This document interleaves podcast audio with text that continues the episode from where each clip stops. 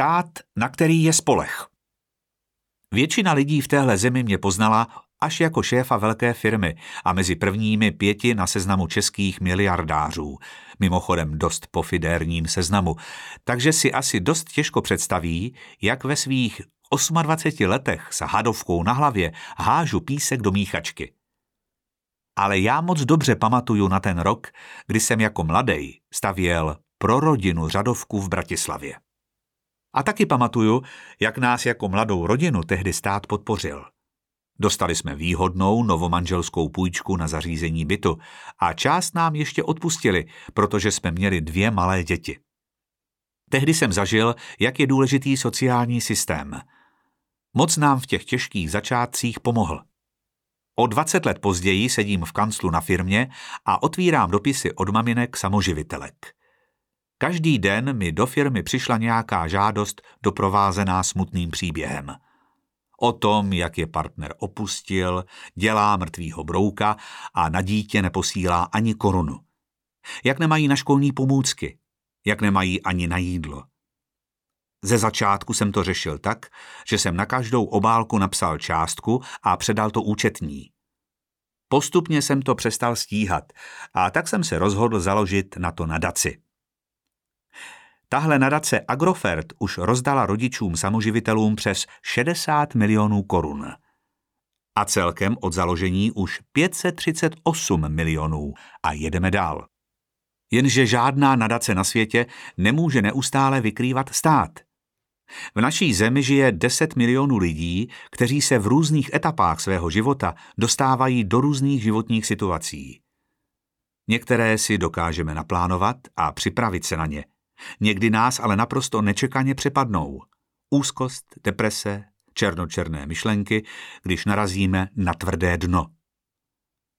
A právě tehdy, když se člověk ocitne bez práce, v tíživé existenční situaci, bez příjmů, nebo ho potká úraz nebo rodinná tragédie, která mu znemožní nebo citelně sníží možnost vrátit se do práce, tehdy se teprve ukáže, jestli je sociální systém státu dobře nastavený a plní svou ochranou funkci. Zkouška ohněm.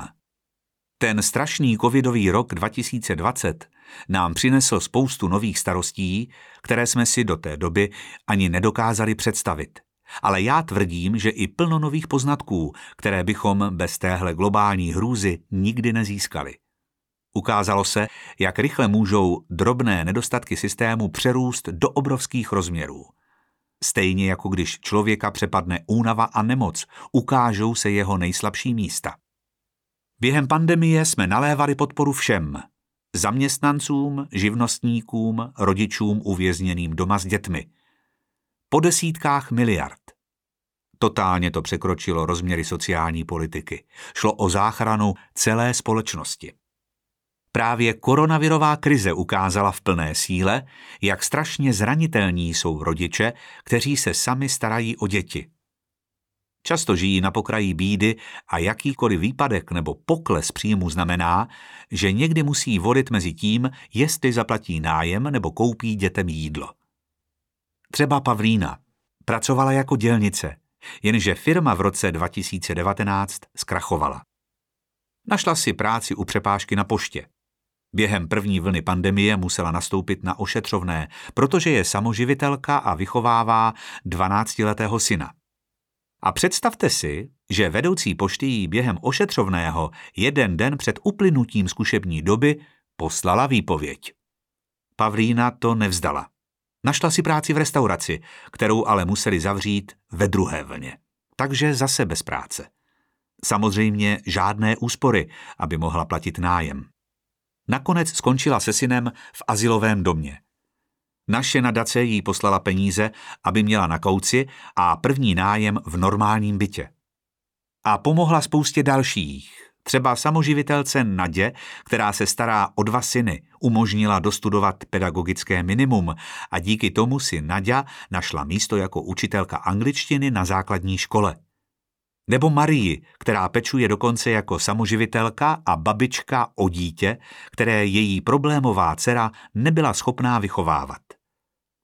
Té zase nadace zaplatila několik nájmů a vybavení pro dítě. Pomáhá i mužům samoživitelům, třeba Antonínovi, který si prožil peklo, když mu manželka měsíc po porodu umřela na rakovinu. Pomohla příspěvkem na základní životní náklady během prvního roku. A nejen samoživitelům, i třeba Zdeňkovi po těžkém infarktu, Filipovi se svalovou dystrofií, Romaně s těžkým autismem nebo Janovi po autonehodě. Všechny tyhle životní příběhy byly o to těžší, že se odehrávaly během pandemie koronaviru. Žít beze strachu. Tahle kapitola ale není o pandemii ani o nadaci. Je o sociálním systému státu, který má fungovat bez ohledu na to, jestli je krize nebo jestli země prosperuje. Bez ohledu na cokoliv. Je to systém, který lidem slouží od prvního do posledního dne jejich života. Nastavit ho dobře je hrozně těžké, ale když se to povede, pak to poznáte snadno. Lidé se nebojí. Mají totiž jistotu, že i když jim něco i přes jejich snahu nevíde, nebo se jim něco přihodí, stát jim pomůže. Taky přesně ví, jakou pomoc a v jaké situaci můžou čekat.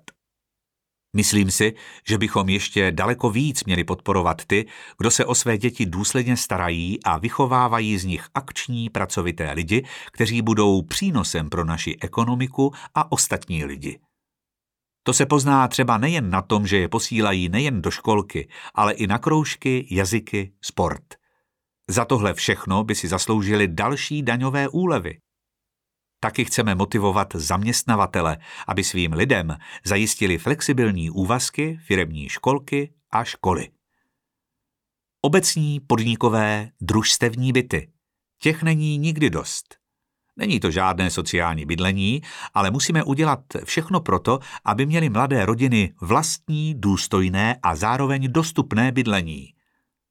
No a pro ty nejzranitelnější musíme mít k dispozici sociální byty, které jim umožní důstojně žít. Žádné dítě by totiž nemělo vyrůstat v asilovém domě či na ubytovně. Když se stane ta nepříjemnost, že člověk ztratí práci, tehdy se ukáže, proč celou tu dobu, kdy makal, platil sociální pojištění. Stát mu období nejistoty pomáhá ustát – Nikdo poctivý a pracovitý se nesmí dostat do existenčních problémů. Může se spolehnout na státní sociální podporu a případně i nadávky hmotné nouze. Spoustě lidí tahle záchraná síť dává čas udělat si třeba rekvalifikační kurz, získat novou odbornost a tím se jim otevírají nové možnosti na pracovním trhu. Je to výhodné pro celou ekonomiku, protože můžeme podporovat ty profese, které jsou nejvíc potřeba. Úřad práce je od slova pracovat. Napsal jsem můžeme, protože to bohužel stát doteď nedělá. Miliardy korun tečou úplně marně do toho, čemu se říká aktivní politika zaměstnanosti – Úředníci na Ministerstvu práce a sociálních věcí rozhodují o tom, jak se tyhle peníze použijí, přitom reálně netuší, co naše ekonomika potřebuje. Proto už hrozně dlouho říkám, ať se celá tahle politika rekvalifikace nezaměstnaných převede na Ministerstvo průmyslu a obchodu. Vždyť oni přímo komunikují s firmami a mají informace z první ruky. Jakých profesí je největší nedostatek, v jakých krajích, u jakých firm? Rekvalifikaci zaměstnanců by měly dělat firmy a měly by se zavázat na nějakou dobu, že tyto zaměstnance jen tak nepropustí. Všichni mají plnou pusu toho, jak je potřeba člověka, který přišel o práci, co nejrychleji vrátit do pracovního procesu. Jinak ztratí návyky a stane se nezaměstnatelným. Já jsem vám teď popsal, jak tohle moudro skutečně převést do praxe. Dokud se lidi budou spoléhat na pracáky, nezmění se nic. Systém sociálních dávek musí být nastavený tak, aby se zdravému člověku vyplatilo pracovat za všech okolností. K tomu mám další případ z mojí nadace, který mi hlava nebere. Paní Jana sama vychovává dceru s postižením a chtěla nastoupit do zaměstnání na zkrácený úvazek. Sociální pracovnice jí to ale rozmluvila, protože přívýdělek by jí automaticky srazil sociální dávky. Představte si to. Kdyby chodila do práce, měla by pro sebe a svou postiženou dceru míň peněz, než když zůstane na dávkách. Řešení je jasné. Dát samoživitelkám a obecně všem lidem, kteří kalkulují, jestli být na dávkách nebo pracovat, takové daňové zvýhodnění, aby jasně vyhrála práce. Samoživitelky, které mají tak tak na nájem a jídlo, by logicky vůbec žádné daně platit neměly. Zaměříme se na pomoc nejchudším, Člověk v nouzi potřebuje svého sociálního pracovníka, který zná jeho konkrétní situaci, je schopný s ním dlouhodobě pracovat a nastavit systém sociálních dávek tak, aby mu pomohl postavit se na nohy. Dnešní systém je totiž pěkně k ničemu. Dávky vyplácí úřad práce, který ale s žadatelem nijak nepracuje na změně jeho situace. Tím pádem lidi v nouzi nikam neposouvá. V tomhle hloupém systému mají výhodu ti, kteří umí ve vyplácení dávek chodit. Naopak lidi, kteří by si pomoc zasloužili, ale před úředníky jsou bezradní, často propadnou sítem a nadávky nedosáhnou. K tomu mám zase historku z nadace, která je pro mě naprosto neuvěřitelná. Paní Blance zemřel manžel a jako samoživitelka v nouzi získala od nadace podporu – a co udělal úřad práce? Odebral jí kvůli tomu výplatu sociálních dávek na další tři měsíce a tím ji uvrhl do ještě větší chudoby. Chce se mi vsteky řvát. Už od minulých voleb prosazujeme, aby místo nějakého naprosto anonymního úředníka na pracáku tyhle případy posuzovali úředníci obcí. Taky prosazujeme celkovou reformu lékařské posudkové služby. Pořád je v tom hrozný brajgl. No a my už dávno předali ministrini práce a sociálních věcí kompletní návrh reformy, včetně návodu krok po kroku, jak jí dosáhnout. Všichni víme, že existují celé skupiny obyvatel a celé oblasti, které jsou odsouzené k chudobě a vyloučení. Je to začarovaný kruh, ze kterého vede jediná cesta – Práce s dětmi, které v takovém nefunkčním a málo podnětném prostředí vyrůstají a bez pomoci mají našlápnuto k tomu, že skončí stejně jako jejich rodiče na dávkách. Tohle mají na starosti sociální pracovníci z obcí a neziskovky, které dětem nabízí kroužky, zajišťují školní obědy a akce s ostatními dětmi. Chce to ale vytvořit jasný a efektivní systém, abychom mohli zaručit jeho udržitelnost. Fandíme těm, co to nevzdávají. Všichni víme, že ještě horší než ztráta zaměstnání je ztráta zdraví. To jsme viděli všichni během koronakrize. Když je jasné, že člověk bude mimo opravdu dlouho, nebo se mu pracovní schopnost zásadně sníží, musí mít možnost si rychle vyřídit invalidní důchod a všechny další možné dávky, které aspoň trochu kompenzují výpadek v příjmech. Ne jako dnes, kdy trvá vyřídit invalidní důchod někdy i víc než půl roku. Navíc je ten systém vyplácení příspěvku zcela neosobní. Lidi s postižením rozděluje do čtyř skupin podle tabulek a vůbec nezohledňuje individuální situaci každého žadatele. To je potřeba změnit. To je ovšem záležitost Ministerstva práce a sociálních věcí, které už roky žádáme o změnu. To koaliční vládnutí, no však víte. Udělali jsme aspoň to, že jsme navýšili příspěvek pro těžce tělesně postižené bez ohledu na jejich věk. Na péči ve třetím a čtvrtém stupni postižení díky tomu jde daleko víc peněz. Nezapomínáme ani na ty nejsmutnější případy. Nevyléčitelně nemocné děti. Pro jejich rodiče, kteří se dozví od lékaře smutnou diagnózu, jsme prosadili pilotní projekt VZP Centra provázení. Rodiče dostanou v nemocnici odbornou psychologickou pomoc, která je provede prvotním šokem a napojí je na sociální služby. Taky se nám po několika letech podařilo rozjet projekt, kdy pojišťovna proplatila dětem s mozkovou obrnou značnou část intenzivní neurorehabilitace. Předtím museli schánět desítky tisíc korun na tuto léčbu, která probíhá třeba v lázních Klimkovice. Rozhodně na tom budeme i nadále pracovat, protože je jasné, že děti s postižením mozku intenzivní rehabilitaci prostě potřebují. Potkal jsem za život plno neskutečně akčních lidí, kteří se nenechali udolat ani tím, že třeba skončili na vozíku. Stejně jako jsem poznal i plno akčních osmdesátníků nebo dokonce devadesátníků. Všichni z nich se vyznačovali tím, že dál chtěli pracovat, být aktivní a vytvářet hodnoty. Jsou důkazem, že úraz, nemoc nebo vysoký věk nejsou důvodem rezignovat. A přesně tuhle etiku, nikdy to nevzdat, musí stát podporovat. Udělat všechno proto, aby lidi zůstali akční a dál přinášeli hodnoty sobě i ostatním. Hlavně mladým lidem s postižením musíme nabídnout veškerou podporu k tomu, aby se mohli osamostatnit.